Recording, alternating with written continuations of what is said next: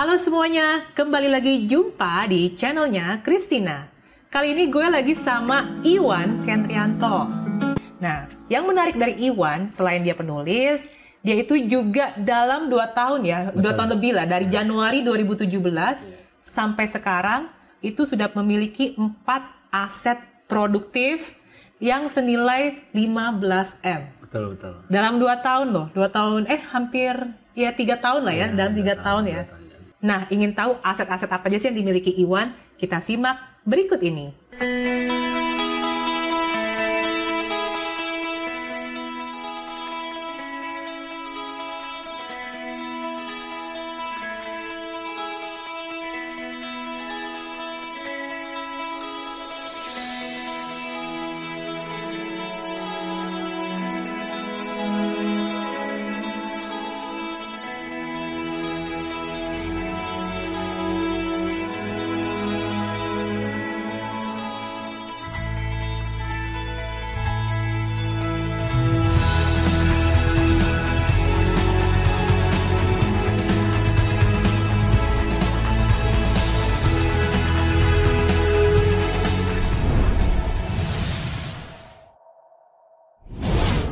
Iwan ini baru umur tiga puluh tiga tahun loh, anyway. Mungkin orang-orang banyak yang nggak gitu ngerti apa sih yang dimaksud dengan aset produktif. Oke. Okay. Aset produktif itu apa? Bisa dijelasin nggak? Nah, jadi gini. Aset produktif ini adalah sebuah aset yang dimana kita investasi di aset tersebut. Aset tersebut itu bisa ngasilin uang ke kita gitu. Oke, okay, contohnya uh, apa tuh? Contohnya kayak gini. Yang paling simpelnya adalah mungkin yang udah teman-teman familiar ya. Kayak mm-hmm. misalkan franchise atau waralaba. Franchise, nah, beli franchise ya, gitu. Beli franchise. Jadi franchise ini juga kan kategorinya banyak ya. Ada yeah. franchise ke- kecantikan, ada franchise buat minimarket, ada oh. franchise kayak laundry juga. Nah, cuman yang paling simpel itu adalah kalau misalkan kita nggak ada budget nih, nggak ada budget untuk membeli franchise tersebut, sebenarnya tuh kita bisa manfaatin aset kita yang udah kita punya. Jadi barang-barang yang udah kita punya tuh Betul. Bisa kita manfaatin. Betul. Kadang-kadang kita nih punya sesuatu hal yang bisa ngasilin duit, tapi kita sendiri nggak sadar gitu. Okay. Kalau sebenarnya barang tersebut bisa ngasilin uang buat kita. Nah, paling simpelnya kayak misalkan kita ada lahan nih, misalkan di parkiran kita agak luas, ya kan. Sedangkan kita kapasitasnya dua mobil. Tapi ternyata kita cuma punya satu mobil nih, Ci. Mm-hmm. Nah, why nggak tempat slot satu parkiran itu kita sewain ke orang? Mungkin bisa disewain ke orang yang mau buka minuman atau makanan mm. atau jual snack. Nah, itu kan udah ngasilin uh, uang ke kita gitu, yeah. secara nggak langsung ya. Jadi aset yang berupa lahan parkiran yang tidak terpakai tersebut udah ngasilin uang buat kita. Nah, itu yang pertama yang kita. Mungkin kita juga punya motor atau mobil yang sebenarnya kita beli dua tiga biji yang cuman kayak pajangan mainan doang gitu kan. Pajangan mainan, orang kaya banget. Iya, yang cuman ke parkir tapi kita nggak pernah pakai. Mm-hmm. Nah, why nggak kita kerjasamakan aja gitu. Misalkan kan sekarang uh, ojek online udah lumayan iya. jalan ya, oh. transport apa transportasi online udah begitu jalan. Why nggak kita ikutan ke mereka gitu. Jadi kita join ke koperasi mereka. Jadi kita sewakan, kita punya kendaraan yang nggak terpakai tadi yang jadi pajangan itu, jadi ngasilin duit ke kita. Sedangkan padahal bisa dibilang itu juga salah satu passive income ya. Tapi yang, yang yang nyetir bukan kita, jadi bukan bisa kita, bisa betul. Hire orang lah ya. Betul, okay. bukan kita, karena kan kita kerja sama sama si koperasi, yeah, yeah. pihak koperasinya punya driver, nah driver dari pihak koperasi, koperasinya tersebut bagi hasil ke kita. Iya ya, kadang hal-hal kayak gitu suka nggak kepikiran betul. Ya. Betul, sometimes ya emang sih ya, kita mulai dari hal-hal kecil yang memang kadang-kadang kita nggak terlihat juga. Mama ya, mama yang suka nganterin anak sekolah. Nah, itu biasanya kan kebiasaan kita kalau nyekolahin anak itu kan pasti satu komplek rumahnya deketan. Iya. Nah, why enggak kita waktu ngedrop anaknya kita sekalian sama anaknya mereka gitu. Jadi kita oh, jadi kayak, bikin antar jemput. Betul, semacam kayak antar jemput anak sekolah ya untuk ya komunitas mama itu tersebut iya, lah iya, gitu iya. kan bisa juga. Jadi ibaratnya kita nganterin temennya anak kita, tapi kita dapat duit, ibaratnya uang bensinnya itu bukan bukan uang dari kita, tapi yeah, dari mereka yeah. gitu. Yeah, yeah. Nah itu kan hal-hal kecil yang mungkin sometimes kita nggak kepikiran, tapi bisa ngasilin uang gitu. Tuh, udah banyak inspirasi kan yang bisa didapat ya, dari aset-aset yang kita sendiri punya untuk bisa menghasilkan duit gitu loh. Nah, kalau lo sendiri, aset-aset produktif lo itu bisa disebutin nggak apa aja? Kalau untuk sekarang sih, gue ada beberapa aset ya yang udah cukup ngasilin income buat gue secara pasif. Uh, seperti kayak ada minimarket ada tiga. Minimarket ya. ada tiga, ya, di mana aja? Di minimarket yang gue maksud di sini adalah gue membeli waralaba tadi atau franchise minimarket. Kayak model Indomaret, Alfamart ya, kayak gitu-gitulah. Seperti itu. Ya. Nah, ada tiga dan itu posisinya di luar kota semua. Ada yang di Lampung, ada yang di Makassar, ada yang di Malang. Jadi bener-bener gue juga nggak nggak pernah ngeliat gitu minimarketnya seperti apa kondisinya. Oh. Jadi bener-bener autopilot. Jadi gue cuma terima uang aja lah tiap bulan, nggak kerja di situ. Memangnya kalau kita mau beli franchise minimarket seperti itu, intinya cuma kita punya tempatnya doang? Uh, ada dua opsi sih, ada dua opsi uh-huh. biasanya yang terjadi. Yang pertama lu bisa punya tempat, kemudian yeah. lu ngambil. Yeah. Atau yang kedua, lu punya duit, mereka yang cariin tempat dan lu tinggal bayar, bisa juga. Oh. Jadi ada dua opsi. Nah saat, saat waktu gue pengambilan tersebut, waktu gue mau investasi di bisnis tersebut, gue pilih opsi yang kedua karena gue gak punya waktu lah buat cari tempat segala macam kan. Jadi gue menerima penawaran ya gue invest di situ. Jadi cuma lu taruh duit toh, betul, mereka yang cari tempat sendiri. Betul. Jadi gue ibaratnya oh. ada istilahnya kalau di bisnis franchise itu adalah kita take over lah, take over bisnis yang sudah berjalan kita bayarin. Nah selain itu gue juga punya empat properti kos saat ini yang udah gue berjalan. Jadi ada tiga di Jakarta, satu lagi di luar Jakarta di Cikampek. Awal mulanya sendiri, lu bisa sampai ke titik ini tuh gimana sih? Itu kan lu bikin kos-kosan, berarti kan mesti beli tempat kan? Dan betul. Tempat kan mahal dong, apalagi di wilayah Jakarta, suatu gedung yang sampai segede gitu untuk bisa bikin berapa kamar. Minimal se-M dua M mah ada lah. Iya, lebih sih Ci. Lebih lah, ibaratnya ya nggak sih, tergantung lokasi. Nah, apakah lu sendiri itu... Uh, ada permodalan dari mungkin dari bank atau investor atau ini lu ngumpulin duit atau awal mulanya tuh gimana deh dari titik perjalanan lu sampai ke sini tuh gimana? Nah jadi begini sih, awalnya startnya ya pastilah semua orang pasti punya story ya, mm-hmm. termasuk gue pribadi juga punya story.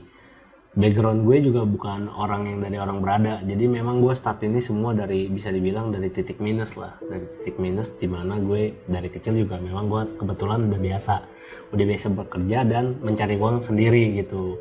Jadi dari start masih gue kecil aja, waktu gue S M P gitu gue udah coba jual koran, padahal sih bokap gue ngelarang waktu itu, ngapain sih lu jual koran gitu, cuman mungkin uh, ya namanya anak kecil ya. Ada sesuatu hal yang kita ngerasain tuh kayak gila, enak banget ya gue bisa dapet duit sendiri di luar uang jajan gue gitu. Ada satu sensasi yang memang kita nggak bisa ceritain tapi kita ngerasain tuh kayaknya wow banget lah. Nah itu start gue pertama kali S M P cari uang jualan gitu. Koran. Jualan koran, loper koran atau lu keliling-keliling jajain loper, koran? Gue loper, gue loper. Jadi kita uh, stay. ambil, stay, kita di lampu merah, kita bagi-bagiin gitu, terus kita ambil. Nah waktu itu kalau nggak salah gue masih inget dapatnya satu koran tuh gue dapet seratus perak deh kalau nggak salah. seratus perak. Jadi sehari itu kita kalau jual dua puluh dapat dua ribu dan waktu itu di dua ribu tuh udah gede banget waktu. Tapi kok bokap lu bisa kasih sih? Maksud gue emang dari segi uh, background keluarga lo itu middle, middle low atau middle up sih? Uh, sebenarnya gue dari background sih keluarga middle ya. Cuman saat itu memang waktu gue jual koran tuh bokap nggak ngasih. Tapi lu diam-diam jadi. Diam-diam. Jadi waktu ketahuan ketangkep ya diomelin lah. Diomelin lah kita. Lu ngapain sih bikin malu aja jualan koran di lampu merah ya? Karena memang waktu itu kita iseng, iseng awalnya iseng ikut-ikutan teman kan, iseng, eh dapat duit ternyata lumayan juga kan. Akhirnya ketagihan ya kan, nah, mungkin dari situ start awal uh, bisa dibilang gue pertama kali jadi sales kali ya, mulai memasarkan sesuatu. Nah dari situ start gue dapat duit, nah nggak lama gue jalan, ternyata uh, bokap gue kan punya bisnis family lah, ada perusahaan keluarga, uh, pabrik sepatu dan bangkrut. Nah, saat bangkrut itu memang ekonominya kita tuh secara keuangan ngekeras lah, habis total. Bokap gue pusing karena nggak mau apa sorry, bokap gue nggak mau pusing masalah bagi harta ataupun warisan dari bisnis family-nya. Akhirnya bokap gue exit, pindah merantau. Nah dari merantau itu bokap gue akhirnya dagang tuh, mulai dagang, dagang, dagang mie, dagang mie. Ya bokap gue dagang mie. Iya. Kemudian dari emperan jadi resto tuh, udah sampai sewa ruko, jadi berkembang lah, berkembang, berkembang. Terus habis itu balik lagi ke emperan, balik lagi ke emperan gara-gara salah milih partner. Oke. Okay. Nah, jadi situ gue dapat satu pengalaman pelajaran penting dari bokap gue, yang bikin ya mungkin trauma ya, traumanya orang tua ngajarin ke anak, lu inget ya, lu kalau bisnis itu lu jangan berpartneran, uh-uh. gitu. Nanti lu nasibnya kayak gue gitu. Mm-hmm. Nah, gue dapat pelajaran di situ. Akhirnya di situ gue juga belajar. Ternyata kalau mau pilih partner itu harus hati-hati. teman baik itu nggak jaminan gitu, ternyata bisa yeah. ngecek juga ya, bisa yeah. makan teman juga. Yeah. Nah dari situ gue udah pengalaman. Nah seiring waktu berjalan, akhirnya gue udah lulus S M A ya. Lulus S M A pun gue membiayai kehidupan sekolah gue dengan uang gue sendiri karena kondisi bokap gue yang tadi. Yang udah balik lagi ke emperan betul, lagi. Betul, balik ke emperan dan nggak, memang adik gue juga kan sekolah ya, jadi berat lah. Dan gue di situ gue part time. part time jadi operator warnet ya, kalau zaman dulu mah kita hobi-hobi main game kan, jadi dari hobi menghasilkan uang gitu. Jadi pertamanya kita jadi peserta eh jadi pelanggan warnet, kita jadi pelanggan warnet suka datang ke warnet sono, ownernya ngeliat kita ya kan, jaga warnet aja sih lu mendingan jaga warnet aja deh, bantuin sini. Nah ya udah akhirnya kita mikir ah, karena mindsetnya dulu waktu masih sekolah adalah yang penting gue bisa ke warnet main gratis ya kan. Ya udah gue terima aja deh, waktu itu kita terima. Lumayan ada pengalaman penting yang gue terpakai sampai sekarang, itu kita bisa ngetik sepuluh jari kan, cepet. Di operator online itu kadang-kadang kita suka terima jasa ketikan oh. part time-nya, ketikin yang skripsi-skripsi orang lah, kita nggak tahu kita dikasih satu bundle ini tolong ketikin sama ngeprinin. Nah kita kerjaan yang kayak gitu, akhirnya kita dapat satu kemampuan mengetik cepat dari situ. Terus selain itu juga kan, karena main game ya lu tau lah, main game itu kan suka jual-jual item kan. Iya. Nah gue dapetin juga tuh dari situ tuh, jual-jualin item. Jadi dari situlah gue bisa ngumpulin uang jajan sama bayar uang sekolah gue tadi gitu. Uang sekolah yang S M A? S M A tadi. Berarti sebenarnya dari S M A sendiri lu udah ada bantu pakai duit sendiri? Udah mulai, udah mulai bayar uang sekolah Tunggu, sendiri. Tadi lu bilang bokap lu akhirnya merantau, emang sebelumnya lu lahir di mana sih? Gue lahir sih di Medan, cuman gede di Jakarta. Jadi, oh karena uh, bokap merantau akhirnya pindah itu, ke Jakarta pindah itu. Ke Jakarta full, itu. Jadi orang tua lo juga basicnya awalnya memang dari dulu pedagang ya? Betul ya. Oke okay, oke. Okay. Nah, dari situ lulus S M A, gue kerja tuh karena mau kuliah nggak ada dana kan, nggak punya duit, nggak mm-hmm. bisa nggak ada yang biayain. Gue kerja akhirnya kerja ngikut saudara masuk bengkel. Ternyata kerja bengkel nggak enak sih. Jadi gue cuma bertahan enam bulan. Ya kan, bertahan enam bulan gue balik lagi tuh. Bengkel mobil kayak gitu. Bengkel mobil. Jadi ini bengkel mobil punya saudara lo. Betul. Lo kerja di situ. Betul. Jadi gue balik. Kenapa nggak enaknya sih? Karena nggak enaknya gini, gue kebetulan dapat jobnya itu adalah bagian pergantian oli. Jadi kerjanya tiap hari masukin kolong mobil, keluar buka oli, buka filter, bersihin. Jadi benar-benar gue nggak betah banget, jorok banget kan. Karena gue mikir, gila, mendingan gue kerja di warnet nih. Karena yeah, jadi yeah. operator warnet sama kerja bengkel. Gajinya ya mungkin mirip, kerja mirip. Bengkel lebih tinggi dikit lah, yeah. cuman kerjaan gue tuh nggak secapek yang waktu di bengkel, yeah. masuk kolong mobil keluar masuk kan capek juga gue lama-lama. Akhirnya gue nggak tahan, gue bilang gue gue balik deh. Enam bulan out enam bulan gue out, mengundurkan diri.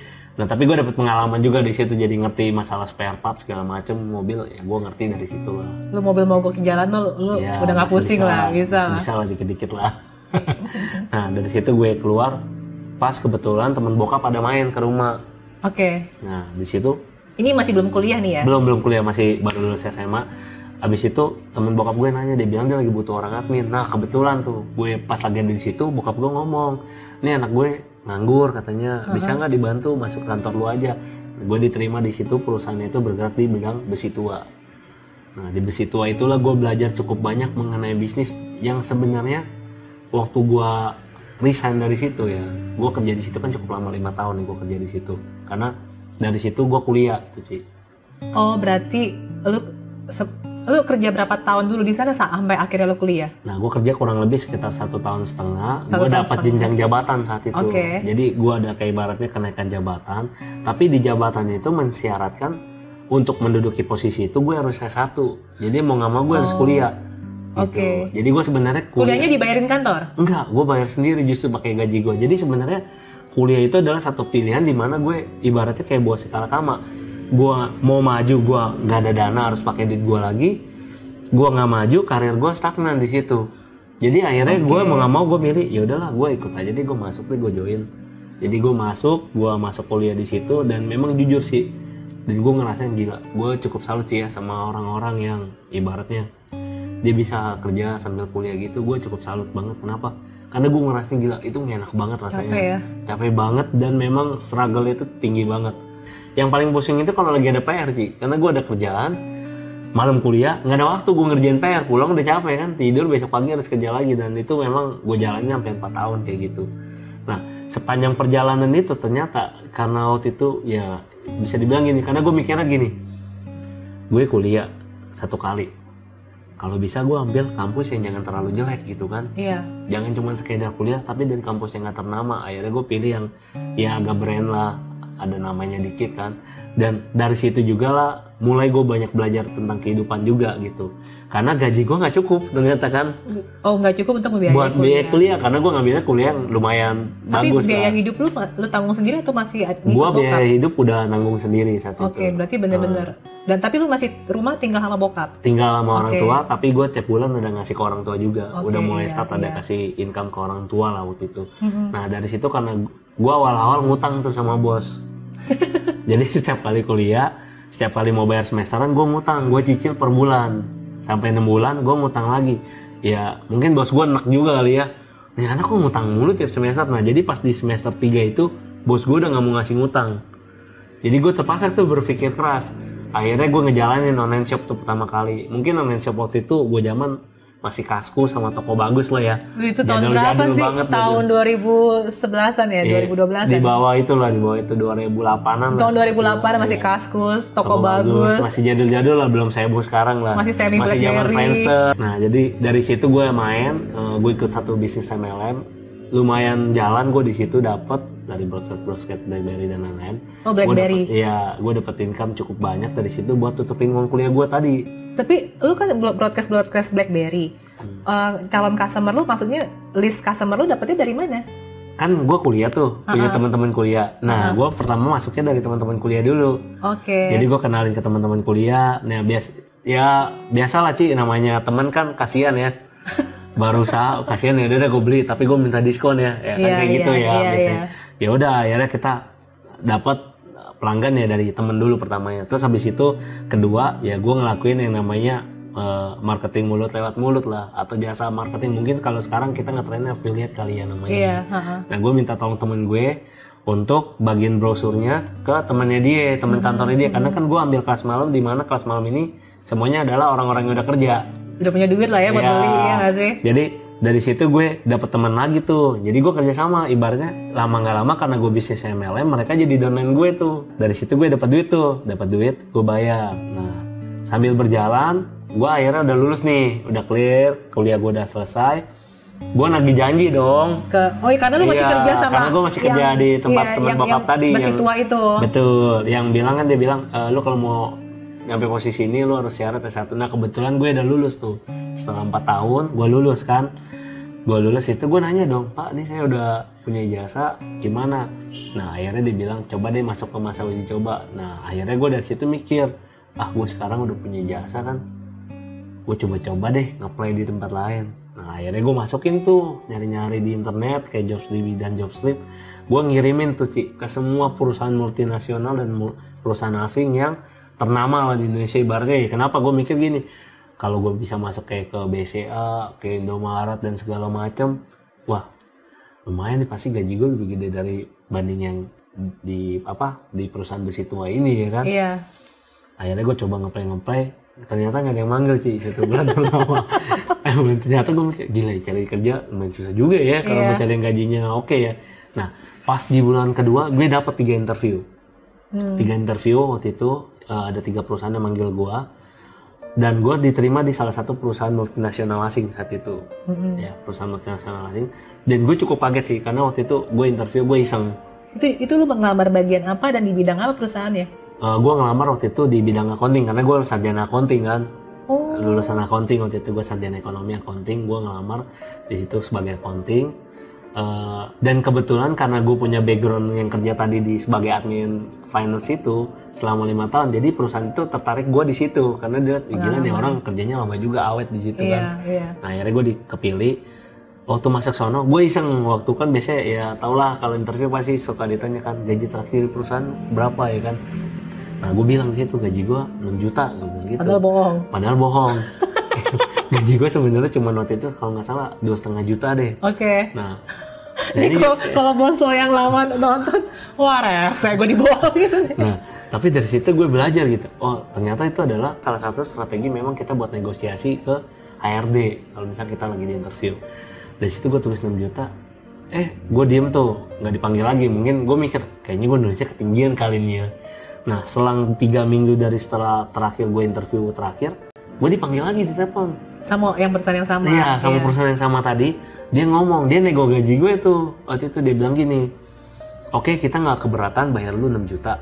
Tapi dengan syarat, lu buktiin dulu prestasi lu. Bener nggak pengalaman yang lu tulis itu memang lu bisa? Mm-hmm.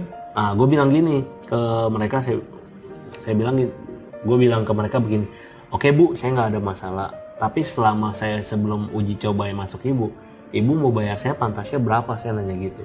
Akhirnya si pihak H R D-nya ngomong ke gue, paling kita bayar kamu empat juta dulu katanya. Ya, gue dalam hati ketawa. Udah seneng banget padahal. Udah di atas gaji sebelumnya kan. Iya, iya. Gue udah seneng ya, gue udah gue mikirnya gini, lu gak bayar gue enam juta, lu bayar gue empat juta juga gue masuk gitu kan. Iya. Karena udah lebih gede dari sebelumnya iya. kan. Nah, akhirnya gue gue terima tuh, except dia bilang dia minta tiga bulan. Itu tahun berapa jadinya yang masuk P M A itu? Itu gue masuk ke sono di tahun dua ribu sepuluh, dua ribu sepuluh akhir lah semua. dua ribu sepuluh, dua ribu sepuluh akhir ya. Gaji segitu oke okay banget lah. Untuk yeah. se- untuk level dua ribu sembilan belas yeah. saya gaji kayak gitu betul. Masih oke. Okay. Nah, terus gue dari situ masuk, nggak lama ya kan gue resign uh, secara terima iya, dari, dari yang, yang perusahaan itu. itu. Masuk perusahaan ini dan ternyata di perusahaan ini gue cukup kaget sih kenapa dia mau terima itu, karena memang yang gua masuk itu adalah divisi pertama kali yang dibuat. Okay. Jadi divisi itu nggak pernah ada dan gua bisa dibilang ya saat itu adalah orang percobaannya gitu, orang percobaannya yang untuk membangun divisi tersebut gitu. Iya. Yeah. Nah syukurnya dalam waktu satu tahun itu gua jalan ada progres. Jadi pas di tiga empat bulan gitu dia penuhin. Jadi gua dapat enam juta dan memang waktu itu lifestyle gua langsung berubah sih. Yeah. Langsung berubah. Ya ibaratnya gini lah lu. Biasa dengan uang dua koma lima juta lu bayar uang kuliah ngepas-ngepas lu bisa makan Indomie ya kan. Tiba-tiba lu dapat gaji dua kali lipat dengan life uh, cost biaya hidup yang sama. Ya otomatis dengan perusahaan asing ini juga kan pergaulan gue jadi luas ya kan, network gue juga jadi luas. Akhirnya ya itulah kita akan berubah dengan siapa kita bergaul ya kan. Iya. Dan di situ juga gue ngalamin temennya nongkrong di mana nah, kita ngikut dimana, kita ngikut nongkrong di kafe-kafe ngikut betul, biasa nah. minumnya apa karena minumnya ini iya, biasa kita makannya di warteg sekarang makannya di resto ya kan karena mikir ya resto masih cukup lah gaji gue enam iya, juta ya kan iya, karena saat itu ya bisa dibilang zaman-zaman masih ababil juga ya kan masih iya. masih jiwa muda dua ribu sepuluh lah, ya. Berarti umur lu dua puluh tiga eh dua puluh empat ya? Iya. Tenang aja lah, besok kan gajian ke refill lagi duit enam juta. Iya. Ya. Jadi gue gak pernah berpikir tuh untuk investasi waktu itu, ataupun nabung lah saat itu. Nah, jadi gue nongkrong, ya kan, gue selalu habisin duit, ada gadget baru, gue beli gadget baru. Nah, sampai satu titik, gue ngalamin dimana bokap gue sakit. Jadi sakit. Waktu di dua ribu sebelas gitu, setelah hampir satu tahun kerja gitu, bokap gue jatuh sakit. Jadi bokap gue sakit, berobat tuh ke beberapa rumah sakit. Akhirnya uh, kita sepakat bawa dia ke luar negeri. Nah waktu itu gue nggak ada duit sih. Waktu itu gue nggak ada itu duit. Itu bisa bawa ke luar negeri uh, duit dari mana? Pakai kartu kredit gue sih waktu itu ngutang. Tapi j- jadi uh. lu ngebantu nyokap mungkin ngebantu ibaratnya. Ku- tapi waktu itu bokap nyokap lu secara financial juga udah oke okay lagi atau masih di jualan bakmi yang di emperan itu? Uh, justru waktu gue udah mulai kerja itu bokap gue udah ibaratnya udah nggak jualan lagi gitu. Karena udah berhenti. Dapat duitnya dari? Jadi udah gue yang biayain hidup buat keluarga itu gue udah biayain oh. gitu. Jadi karena uh, bokap gue sih masih ada dagang, teman cuman melayani pesanan doang kayak catering lah, langganan-langganan lama dia. Okay. Yang masih order dia layanin, tapi buat cari dia udah enggak ini lah. Nah, bokap juga umur udah lumayan waktu itu udah lima puluh lebih lah. Nyokap? Nyokap empat puluhan lebih. Nyokap juga uh, enggak ada. Oh, enggak, enggak ada, enggak ada, ibu rumah tangga aja. Jadi lu, lu anak keberapa sih? Gue anak pertama kebetulan. Jadi memang tanggung jawabnya tinggi kan. Oke. Okay. Nah, dari situ bokap gue sakit, gue bawa berobat dan gue cukup shock sih. Cukup shock kenapa? Iya, karena gue enggak ada duit gitu. Dan di situ gue baru ngerasain gitu bahwa kita harus punya yang namanya tabungan ataupun cadangan cash flow lah ya. Cadangan cash flow itu kita harus punya buat kondisi-kondisi darurat seperti yang gue alamin waktu di dua ribu sebelas. Dan waktu di situ yang gue bisa lihat adalah cuman iPad, iPhone, ya dan tablet yang ada di dalam tas gue gitu. Dan itulah aset yang gue punya saat itu. Dan waktu itu gue jual pun gak ada harganya. Dan gue gak punya uang buat ngobatin orang tua gue. Dan hokinya itu adalah yang tadi gue bilang gue masih pegang kartu kredit. Jadi gue masih bisa ngutang. Dan gue cicil di kartu kredit tersebut sampai satu tahun setengah. Gue masih ingat biayanya waktu itu berobat kalau nggak salah sekitar tujuh puluh sampai delapan puluh juta. Uang gue di tabungan cuma lima juta, cuma bisa buat beli tiket pesawat doang sama penginapannya. Berobatnya gue udah pakai kartu kredit. Dan dari situ start gue ibaratnya kembali ke titik nol kali, mungkin minus kali ya, karena gue ada utang ya cuy ya. Dari situ gue minus. Nah gue di situ banyak belajar tentang kehidupan sih, terutama masalah, bener-bener gue melek banget masalah finansial. Padahal gue orang accounting gitu, gue ngerti banget lah ibaratnya yang namanya aset ya kan, pengeluaran atau beban. Tapi gue nggak pernah ngeliat itu secara kehidupan, hanya secara laporan doang yang gue tahu.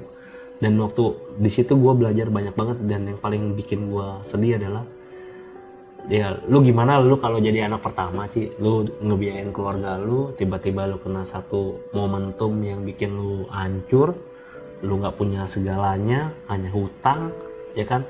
Dan waktu lu mau makan yang biasanya lu makan di resto, lu sekarang mau makan downgrade dan lu nggak punya uang dan lu harus ngutang. Lu makan di warteg aja juga duit nah, udah nggak ada. ada betul. Nah gue ngalamin sampai di titik itu, jadi gue ngalamin di situ. Yang momentum gue itu adalah gue ditinggalin teman-teman gue. Kenapa ya selalu teman-teman kayak gitu ya? Iya. Iya. Ya kan? Ya ibaratnya gini tanyain, Wan, yuk jangan yuk ke ini. Waduh, sorry nih bro, gue nggak ikut dulu gitu. Nah mungkin teman-teman kita nggak sadar gitu apa yang kita alamin ya, karena kita kan nggak cerita di situ iya. ya. Tapi setelah gue nolak hampir dua minggu, mereka kayaknya melihat ada sesuatu yang salah sama gue. Karena selama ini gue kalau diajak gue jalan. Nah tapi di situ waktu gue cerita gue ada masalah pribadi gini-gini, orang tua gue sakitin kulit utang, tiba-tiba semuanya nggak ada, hilang, langsung menjauh gitu. Ibaratnya lalor juga males sih ngedeketin lu ya kan, takut, takut dipinjemin duit. Iya. Nah gue juga ngalamin sih hal-hal yang kayak gitu ya kan. Nah tapi dari situlah kita bisa ngeliat tuh sebenarnya teman kita itu siapa waktu kita jatuh. Nah kebetulan waktu itu gue ada satu teman yang masih baik sama gue, dia ngomong ke gue gini, lu ada masalah apa sih? Akhirnya gue curhat tuh sama dia. Gue curhat, udah dibilang gini, udah deh gini aja, gue gak bisa bayarin lu di resto, kata dia, kita makan warteg aja deh, gue traktir lu. Nah dari situ traktir dulu warteg, dia traktir gue makan warteg. Gue masih ingat waktu itu seminggu dia bayarin gue makan, dia bayarin gue, si ibu wartegnya jadi kenal sama gue kan. Terus gue ngomong ke dia, bu saya mau makan tapi belum gajian nih bu, boleh ngutang dulu gak tuh ngambil uang makan? Akhirnya gue makan di warteg ngutang Ki, bayangin yang dulu lu di live resto makannya, terus lu downgrade ke warteg dan warteg pun lu gak mampu bayar, harus ngutang. Nah gue ngalamin sampai di titik itu.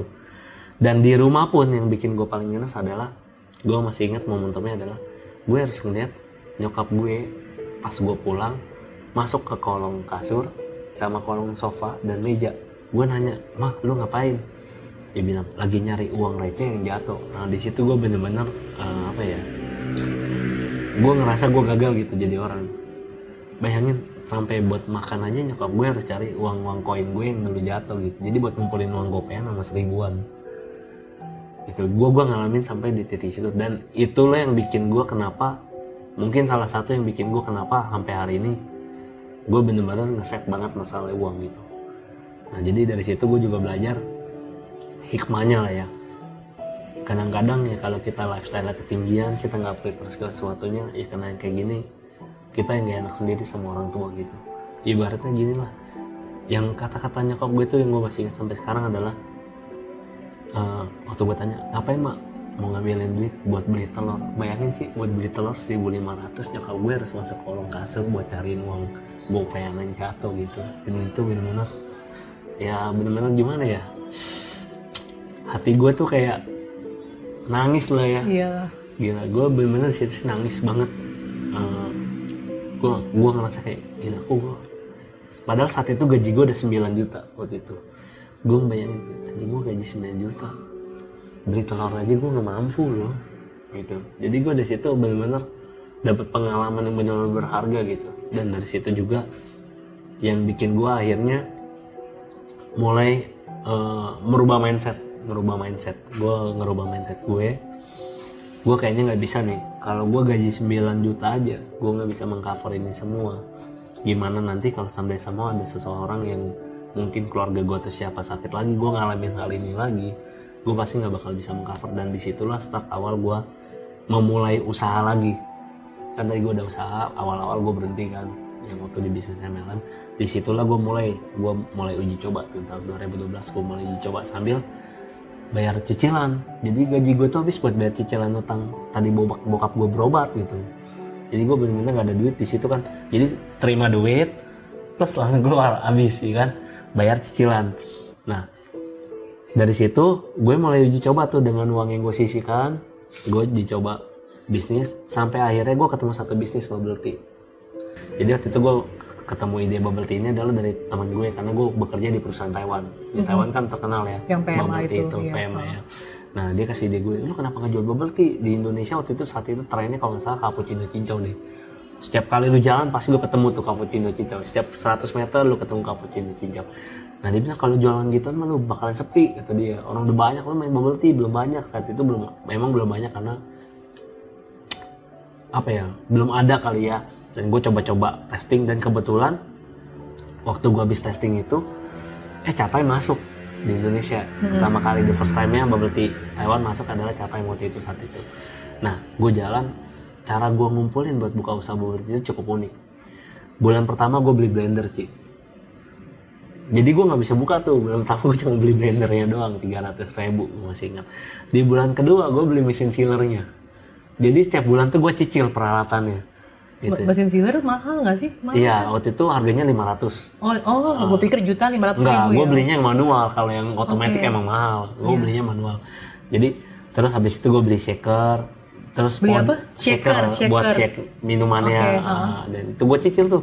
Jadi gue gue nggak langsung beli satu bulan brek langsung satu usaha, enggak. enggak. Itu gue membutuhkan sekitar empat sampai lima bulan gue cicil pakai, karena gue udah sisihkan uangnya kan. Gue bayar cicilan sekitar empat enam jutaan kalau nggak salah, enam jutaan sebulan gue bayar.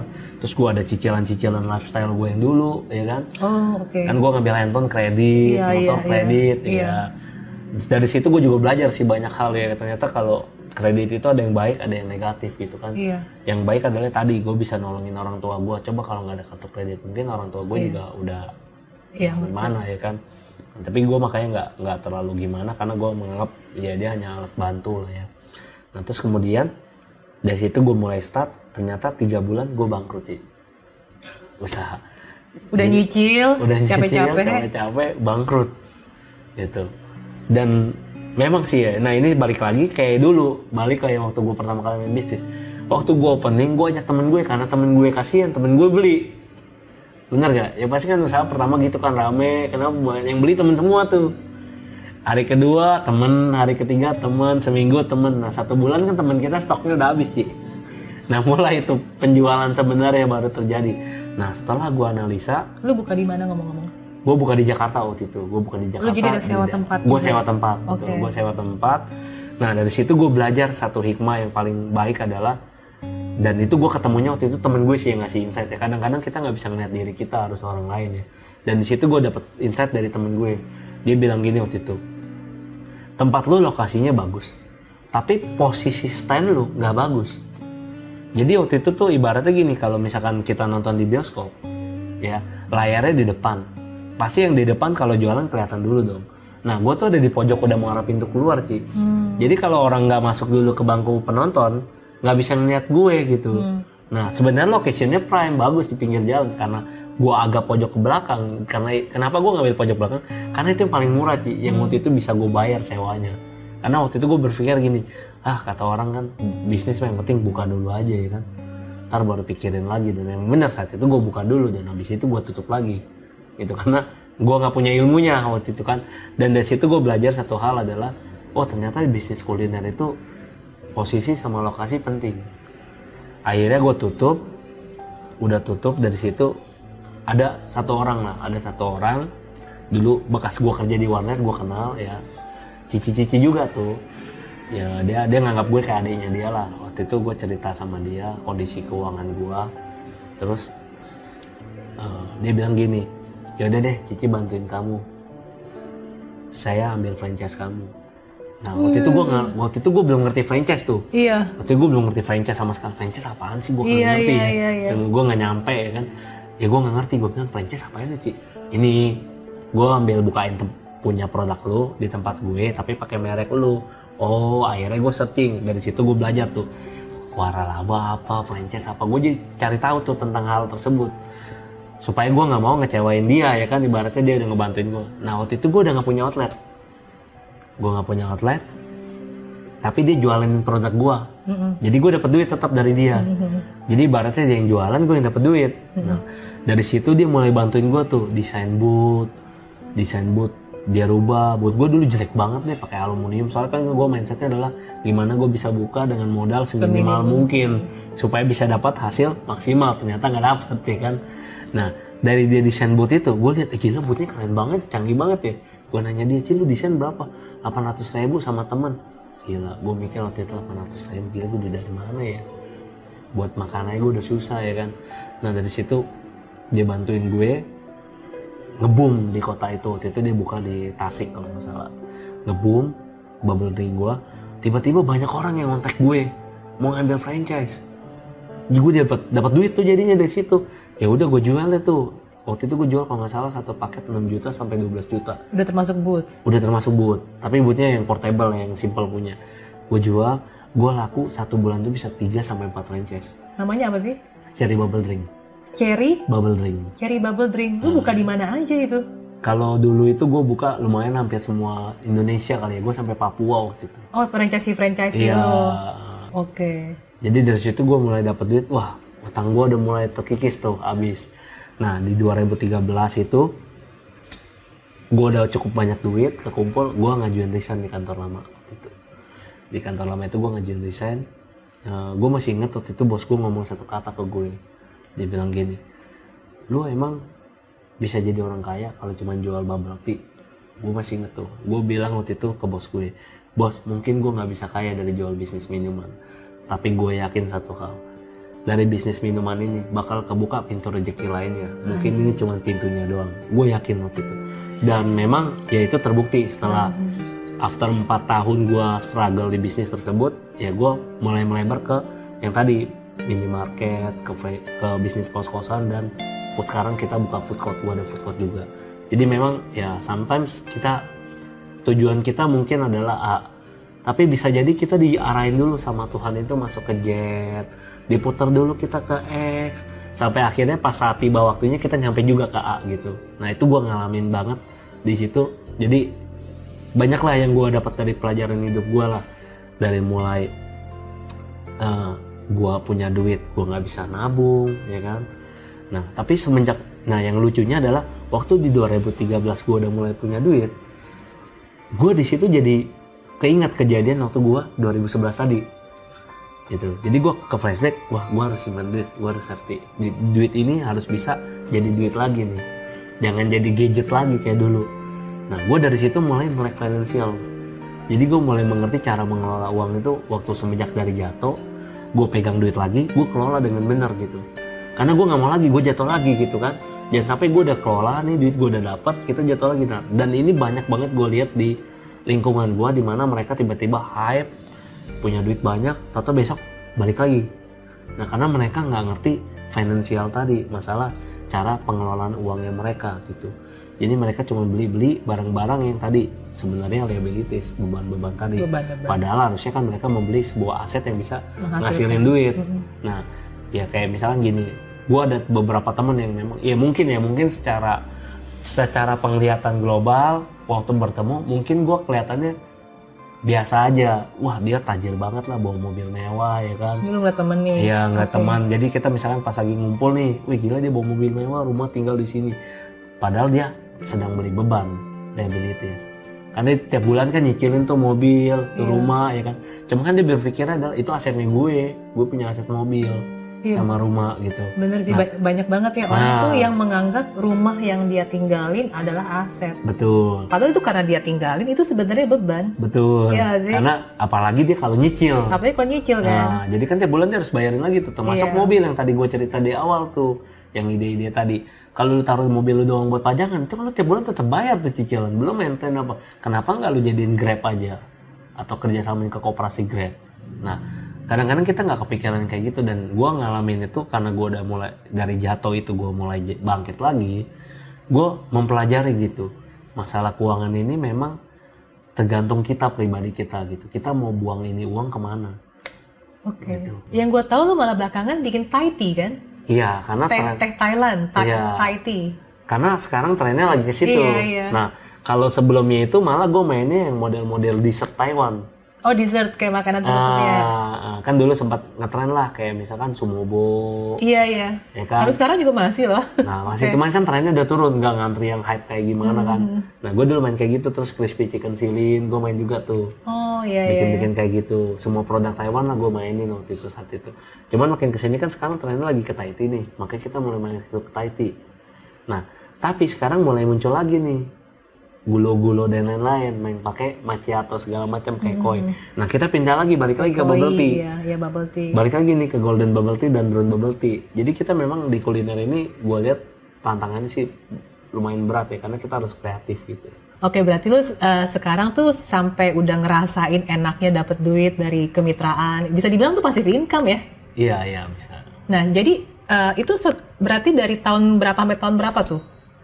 Gue jalan yang kemitraan bubble drink ya, iya, berarti ha. Dari kemitraan bubble drink itu gue dari dua ribu tiga belas sampai hari ini. Sampai hari ini? Sampai hari ini masih jalan. Cuman ya pasti ada lah mitra-mitra yang akhirnya exit juga kan ada ya. Namanya okay. Bisnis kan pasti ada aja ya, mereka ketemu peluang lain mungkin ya, mereka invest ke tempat lain juga ada.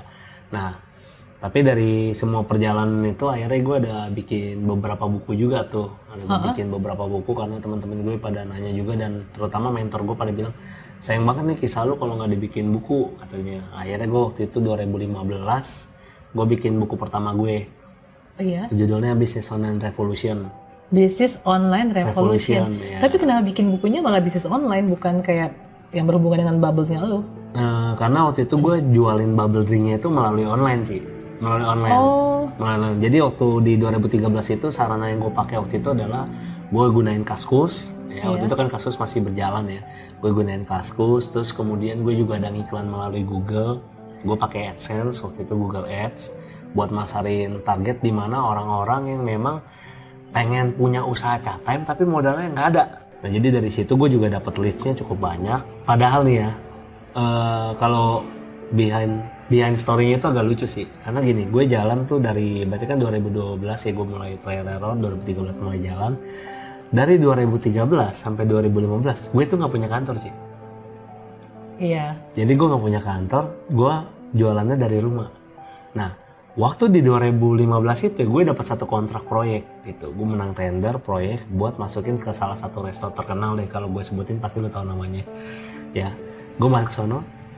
Syarat untuk masuk kantor tersebut adalah gue harus punya kantor baru bisa masuk. Jadi mau nggak mau saat itu gue sewa ruko tuh. Jadi gue sewa ruko, gue display supaya orang itu waktu visit datang gue ada kantor. Karena gue udah menang tender, tapi mereka pengen tahu bener nggak sih gue ini emang bonafit dan memang punya office gitu. Nah, karena gue nggak ada office, ya gue bikin lah office tadi gitu. Jadi gue selama hampir mau, ya bisa dibilang hampir mau dua tahun lebih ya, gue dagang jalan tapi gue nggak punya kantor. Karena suatu hal akhirnya gue bikin kantor tersebut gitu. Nah, akhirnya setelah divisinya kita dapat kontraknya, dapat tekan satu tahun. Gue nggak ngerti maksudnya bisa masuk ke restoran itu gimana ceritanya sih? Jadinya di restoran itu ada menu bubble drink lo? Betul, ada oh. menu kita tapi dengan mereknya mereka, O M lah bisa dibilang. Okay. Jadi gue supply bahan bakunya aja ke mereka. Nah, mereka dapat gue dari online tadi. Hmm. Nah, jadi karena ada uh, mentor gue ada waktu itu gue ada ikut satu seminar ya, dia ngasih tahu gue waktu itu gue sebenarnya mau bagi e-book, gue mau bagi-bagiin dalam bentuk e-book. Cuman waktu dia baca, dia bilang, wah ini bagus banget, saya nggak dijadiin buku. Akhirnya gue juga nggak mau pusing, gue kasih naskahnya ke dia, dia masukin tuh buku ke Gramedia. Okay. Nah, tau-tau satu bulan udah jadi. Dan gue nggak nyangka sih, sampai per hari ini, buku itu masih terjual. Gitu. Dan total kalau nggak salah udah sekitar lima belas ribu buku lah yang udah terjual eksemplarnya. Itu another passive income. Betul. Ya? Royalty dapat terus royalty, ya? Dari royalty tiap tahun gue dapat dari buku. Gila. Itu. Berarti jadi uh, sekarang ibaratnya kan tadi lo bilang dengan duit mulai terkumpul gaya hidup lo juga udah udah nggak mau jor-joran lagi lah. Iya. Akhirnya itu semua duit itu lo invest ke minimart, ke properti kayak gitu-gitu. Iya jadinya. Betul. Jadi dari semua uang yang tadi gue dapat itu gue investasikan lagi supaya uang itu bisa menghasilkan uang gitu. Nah tentunya gue juga nggak mau salah instrumen dong. Jangan sampai gue salah akhirnya duit yang udah gue dapatkan dengan susah payah itu habis lagi. Nah, ada beberapa instrumen yang gue pilih waktu itu. Yang pertama adalah franchise minimarket. Karena gue ada beberapa teman yang bermain di situ udah oke okay lah gue lihat. Awalnya sih gue mikir, ya udahlah karena gue ngitungnya begini. Uh, setelah gue investment ke sana, kalau gue hitung secara garis besar setelah lima tahun dengan deposito, uangnya masih lebih banyak di situ. Masih banyak dengan minimarket. Minimarket, makanya okay. gue lempar ke sana. Nah, tapi setelah berjalannya waktu, dengan bertambahnya ilmu kita, ya kan, pengetahuan kita bertambah, pergaulan kita bertambah, gue melihat ternyata ada lagi yang bisa leverage-nya lebih tinggi, yaitu di bisnis kos tadi. Nah, leverage artinya apa coba? Nah, maksudnya gini, kita meningkatkan gitu, meningkatkan daya ungkit lah ya, orang yeah. bilangnya daya ungkit. Jadi gimana supaya ini kalau kita misalnya punya satu mobil, gimana satu mobilnya bisa jadi dua mobil? Iya. Yeah. Nah, dari dua mobil sih jadi empat mobil. Nah, itu yang gue lakukan gitu. Jadi gue menggunakan uang yang sudah ada itu gue lipat gandakan gitu ya. Ya kita udah melipat gandakan di sini adalah sisi positif ya, bukan yang negatif ya. Bukan taruh di depan kaca, oh lipat ganda langsung. Jadi uh, gue pindahkan ke properti ya. Jadi di properti ini ada adalah aset yang sebenarnya bisa menghasilkan atau enggak itu tergantung jenis properti yang kita mainkan itu apa. Dan di sini yang gue pilih adalah properti kos saat itu ya. Jadi berbeda banget mungkin yang kayak tadi uh, lu udah singgung di awal ya, kita tinggal nih ternyata kita bayar ya, itu mungkin properti yang berbentuk liabilitas. Rumah sendiri, betul, rumah tinggal rumah itu liabilitas tinggal, ya. Uh, Kecuali kita udah mati, nggak diwariskan ke anak-anak, terus dijual. Nah, itu, itu baru, baru dapat aset, dapat aset yang menghasilkan uang ya. Yeah. Tapi kan cuma one time doang gitu. Yeah. Abis jual selesai ya, kita udah nggak ada lagi asetnya. Yeah. Karena udah berubah asetnya jadi uang. Nah, kalau di bisnis kos ini adalah uniknya, kita dapat uang tiap bulan dari situ.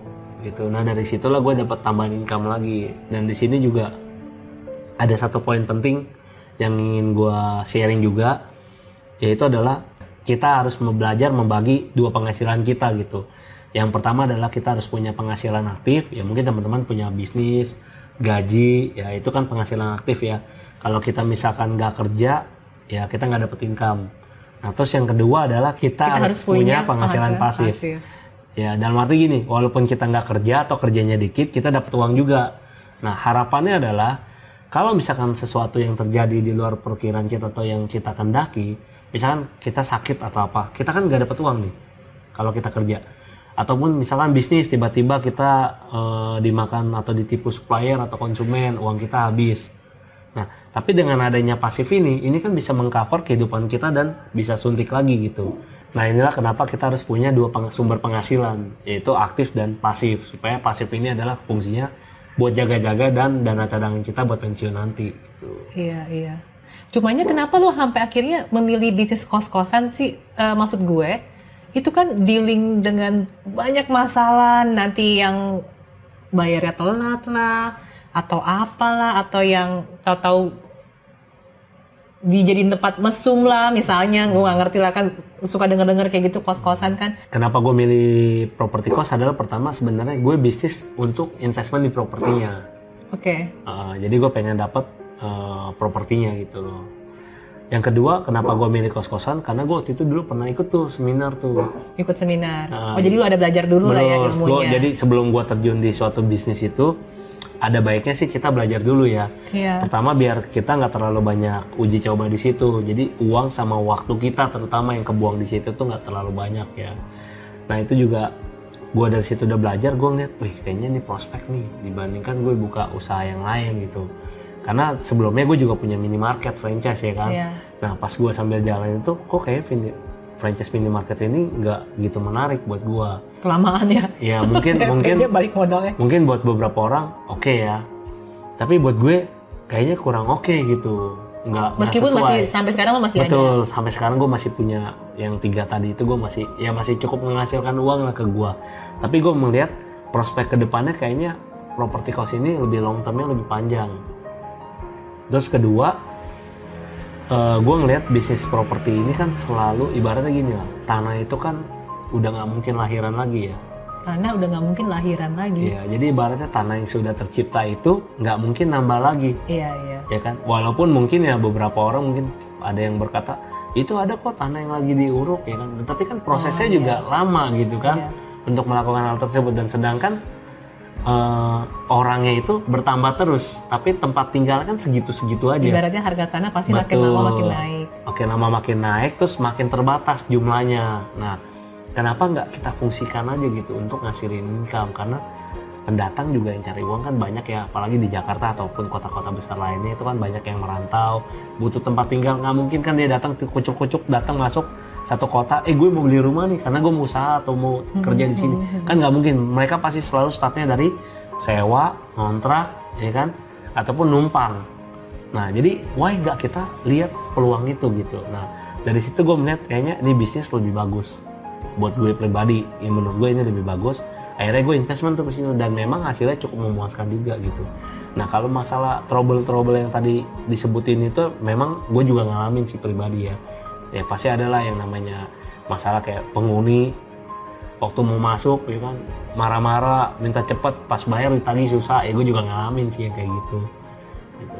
Nah terus sampai akhirnya lo juga bisa punya komunitas uh, apa ya kemarin tuh K- KSI itu singkatan apa sih? Oh jadi gini, gue ada bikin satu komunitas yang memang isinya pebisnis kos, namanya K S I Community. K S I Community nah, singkatan apa tuh? Uh, Kos Strategi Investing. Kos Strategi Investing. Uh, di situ ngebahas apa sih? Dan lo sebagai adminnya ya? Uh, ya di situ gue jadi ibaratnya kayak ya mungkin yang, mentor lah, salah satu mentor. Ya? Uh, salah satu mentor. Kenapa gue bikin komunitas ini? Awalnya pertama adalah kan gue di awal juga udah bilang tadi gue udah ikut workshop ya, dulu pernah ikut workshop. Cuman setelah jalan di lapangan tuh ternyata beda gitu. Banyak hal-hal yang yang nggak iya, dibahas di workshop iya, sebenarnya. Uh, uh, nah, uh. Dan waktu gue di komunitas itu kan gue banyak sharing ya, banyak sharing ke mereka. Terus kemudian selain itu, gue juga lihat beberapa teman yang satu angkatan sama gue di seminar waktu itu, yeah. di workshop sebelumnya, banyak yang ngalamin hal-hal yang sama seperti gue. Waktu mereka curhat itu, sharing ke gue, mereka kasih masukan tuh, bro kenapa nggak lu bikin aja workshop, kalau nggak komunitasnya. Nah jadi akhirnya mereka minta kita bikin aja satu komunitas buat ngumpulin teman-teman yang memang mau saling sharing dan bisnis kos-kosan. Mm-hmm. Makanya kenapa kita benar-benar di sini uh, komunitasnya itu ibaratnya spesifik. Mungkin kan banyak teman-teman yang komunitas bisnis yang bisnisnya campur-campur ya di satu komunitas. Nah tapi di K S I ini memang kita fokusnya cuma buat pebisnis kos aja ataupun teman-teman yang memang mau jadi pebisnis kos. Jadi bisa betul. Mulai ngomongin dari eh ada rumah yang lagi mau dijual tuh nah, gitu. Betul. Eh ada yang lokasinya ini tuh. Betul. Kayak gitu. Jadi ibaratnya ya. Kalau di komunitas ini kita banyak yang sharing kayak yang tadi lu udah bahas, misalkan eh gue ada lokasi nih tapi gue nggak punya modal nih. Mau ada yang joinan nggak jadi partner? Nah sebenarnya fungsi komunitas K S I itu salah satunya adalah itu gue bentuk. Berarti betul. Jadi nggak usah sampai pinjam duit ke bank ya, bisa betul. Ada investor juga betul. Ya. Betul. Karena gue juga ngelakuin itu dan memang uh, di pembelian properti yang terakhir itu gue ada pakai untuk pembangunannya dari member-member juga gitu. Jadi anak-anak member patungan. Rame-rame kita patungan, kita bikin satu project bareng-bareng. Jadi itu juga salah satu ya bisa dibilang hmm. kalau teman-teman yang memang apa ibaratnya mau beli properti kos tapi nggak mau pinjam uang bank atau anti riba ya, ya itu bisa manfaatin gitu. Jadi sama teman-teman yang lain yang memang satu visi bisa aku akuisisi kos bareng-bareng dengan modal yang minimal gitu. Karena modalnya jadi bareng-bareng. Betul. Berarti sharing bagi rata lah ibaratnya. Itu, itu sertifikatnya atas nama siapa jadinya? Nah, jadi biasanya tuh kalau untuk sertifikat biasanya itu kita bikin P T. Hmm. Bikin P T. Ngerti, pemilik ya. Sahamnya itu ya. Adalah semua orang-orang yang investasi di dalam saham. Jadi okay. Untuk masalah legalnya pun kita sudah pikirkan gitu. Jadi nggak yang ibaratnya ya udah lu percaya aja deh sama gue ya, ya namanya udah duit apalagi udah masalah properti ya.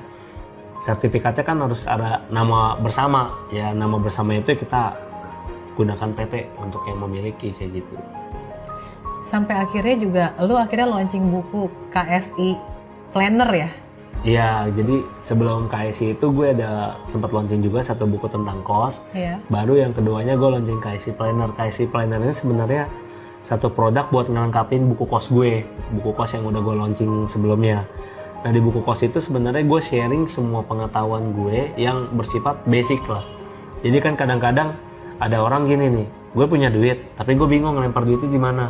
Gue pengen bisnis properti kos, cuman gue bingung nih startnya dari mana, resikonya apa, terus how to do nya apa yang perlu gue lakuin. Nah itu gue sharing di buku pertama gue yang kosan itu. Terus kemudian teknisnya gue bikinlah K S I Planner ini. Jadi K S I Planner ini semacam buku untuk blueprint mapnya gitu. Jadi dia harus ngapain aja, dia kayak list to do nya itu mau diapain aja gitu, dan dia mau ngerjain apa waktu timeline nya dalam enam bulan gitu. Terus juga akhirnya lu kan sampai yang terakhir itu bikin di Cikampek ya? Iya. Itu itu kos-kosan juga sebenarnya. soalnya kan di bawahnya lu bikin kayak kafe yang itu yang mampir bos itu yeah. yang jualan bakso kan. Uh-huh. Jadi uh, di project yang keempat itu gue joinan sama anak-anak member, kita bikin uji coba namanya food cost gue namainnya. Food cost. Food cost. Jadi gabungan antara food court dengan kos. Jadi di bawahnya itu kita bikin satu kafe kayak food court, lantai duanya kita bikin kos-kosan. Jadi fungsinya apa? Supaya anak kos bisa makan ke bawah.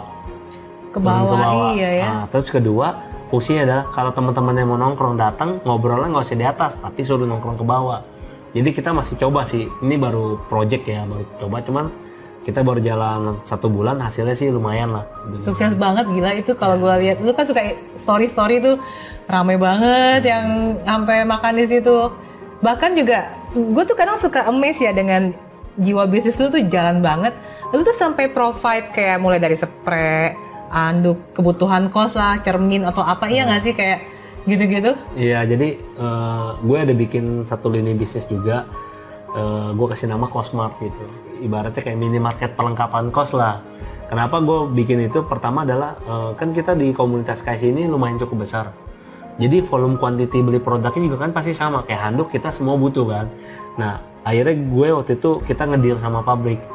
Kita ngedeal sama pabrik nih, kita kalau ambil quantity kena berapa. Nah, biasanya anak-anak member itu ngambil dari situ. Jadi kita beli ibaratnya secara nggak langsung nih, gue juga dapat manfaatnya gitu. Karena harusnya gue beli barang harga quantity seribu, ya kan? Tapi gue bayarnya harga yang kuantitinya sepuluh ribu gitu. Jadi ibaratnya karena juga ada member-member ah, yang punya kos-kosan juga. Jadi ibaratnya gue harusnya harganya ibaratnya kalau misalkan secara value, gue beli handuk nih harusnya harganya lima puluh ribu. Karena gue rame-rame, gue belinya cuma tiga puluh lima ribu. Berarti kan gue udah untung lima belas ribu secara nggak langsung. Dan lu bisa jualin juga ke Betul, penghuni orang kos. Lain dan penghuni kos. Nah ini sebenarnya salah satu inspirasi ya ketika lu punya bisnis ya. Kalau kata siapa? Deni Santoso ya. Bikinlah kayak Disneyland ya. Iya betul. Bikin produk-produk pendukung. Kalau kata Mas Jaya Setiabudi, bikin produk pasangan gitu betul. Kan.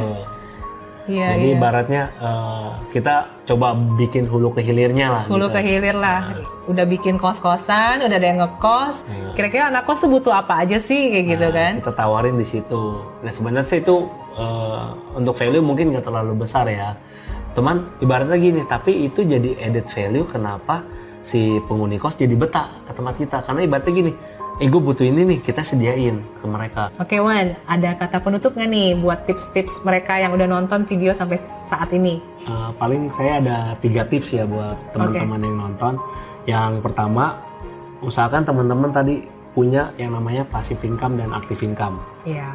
Penting banget punya multiple income buat jaga-jaga dan tentunya buat pensiunan juga ya. Mm-hmm. Supaya nanti, ya kan kita nggak mungkin lah kerja sampai tua ya kan, gila. Dari muda sampai udah tua lu masih kerja ya mungkin banyak kali ya dari kita juga ngeliat kayak orang udah lima puluh tahun, enam puluh tahun harusnya pensiun dia masih kerja cuman buat nutupin ataupun biaya hidup. Nah kita jangan sampai jadi orang yang seperti itu. Yang pertama. Yang kedua kita juga harus punya passive income ya tadi ya. Passive income ini ada banyak ya, nggak mesti kos-kosan. Kos-kosan hanya salah satunya aja. Jadi bisa kayak tadi ngambil franchise ya udah autopilot.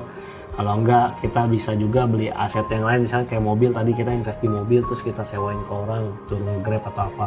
Itu bisa juga, intinya adalah kita harus punya, ataupun kita harus beli aset yang bisa ngasilin uang buat kita gitu. Tapi kita jangan terlalu banyak bekerja di dalamnya gitu. Kalau kita banyak bekerja di dalamnya, kita bukan... Itu bukan pasif, itu kita aktif. Balik aktif gitu yeah. kan. Nah, terus yang ketiga, uh, menurut saya ya cobalah mulai... mulai mencoba berpikir dan mengganti mindset ya, dimana kalau bisa kalau kita investasi segala sesuatunya ataupun kita bangun sebuah bisnis coba dipikirkan dulu plus minusnya apa, itu yang pertama, resikonya apa, kalau misalkan gagal ganggu nggak keuangan dapur kita gitu. Jangan sampai misalnya ini saya oh iya saya tertarik nih misalkan saya ingin bangun sebuah bisnis, misalkan anggap kita bikin usaha minimarket atau laundry ataupun tadi ya usaha misalkan bisnis kos ya kan. Ternyata nih, ternyata kita gagal. Hmm. Nah, jangan sampai kegagalan kita ini berpengaruh terhadap dapur kita gitu. Jadi gara-gara investasi semua duitnya dicemplungin di situ, gagal, habis semua total, kita malah merana lagi. Nah, ini hati-hati buat teman-teman ya. Jangan sampai seperti itu. Terus jangan lupa juga investasinya kalau bisa itu kita miliki propertinya, itu paling penting. Miliki propertinya. Betul. Jadi nggak mesti bisnis kos, nggak mesti yeah. bisnis kos, tapi apapun bisnisnya, kalau saya saranin kalau bisa kita punya propertinya. Jangan sampai gini, bisnisnya sudah berkembang, kan ini sering kejadian ya. Bisnisnya sudah berkembang grow, eh harga sewanya dinaikin. Harga sewa dinaikin atau tuh pemiliknya pengen jual. Betul. Iya. Akhirnya yang paling menyakitkan adalah harga sewanya dinaikin, kitanya keluar, dia buka usaha yang mirip kayak kita. Nah, ini hati-hati nih, paling sering terjadi. Nah, jadi sebisa mungkin ya mungkin awal-awal kita sewa. Tapi kalau misalkan memang sudah berjalan dan menghasilkan uang, saran saya kita beli propertinya deh. Gitu. Ngomong sekarang ke pemiliknya dijual apa enggak? Berarti dari Betul. awal mesti tanya dong ke pemiliknya, eh bakal jual. Kayaknya mending jalan dulu kali. Atau ada iya, nanya ternyata iya, jadi. Iya, iya. Oke okay guys, thank you banget buat yang udah nonton. Nah, jangan lupa juga buat tiga komen terbaik, kalian akan mendapatkan buku Rahasia Sukses Membangun Kekayaan Melalui Bisnis Properti Kos ya dari Iwan Kendrianto. Ini kalau dibeli harganya itu delapan puluh lima ribu rupiah, iya, tapi kalau untuk Jabodetabek free ongkir, kalau di luar Jabodetabek ada subsidi ongkir sepuluh ribu rupiah. Nah, kemudian juga jangan lupa juga subscribe channelnya Iwan Kendrianto, nama namanya apa? You Business Kos. You Business Kos. Kemudian juga bisa juga gabung ke grup Telegram ya. Iya betul. Grup ada. Telegram nanti linknya juga saya tulis di sini. Oke, gitu aja. Saya Kristina Kali. Saya Iwan Kendrianto. Jangan lupa komen, share, like, dan subscribe karena subscribe itu gratis. gratis. Bye semua. Bye.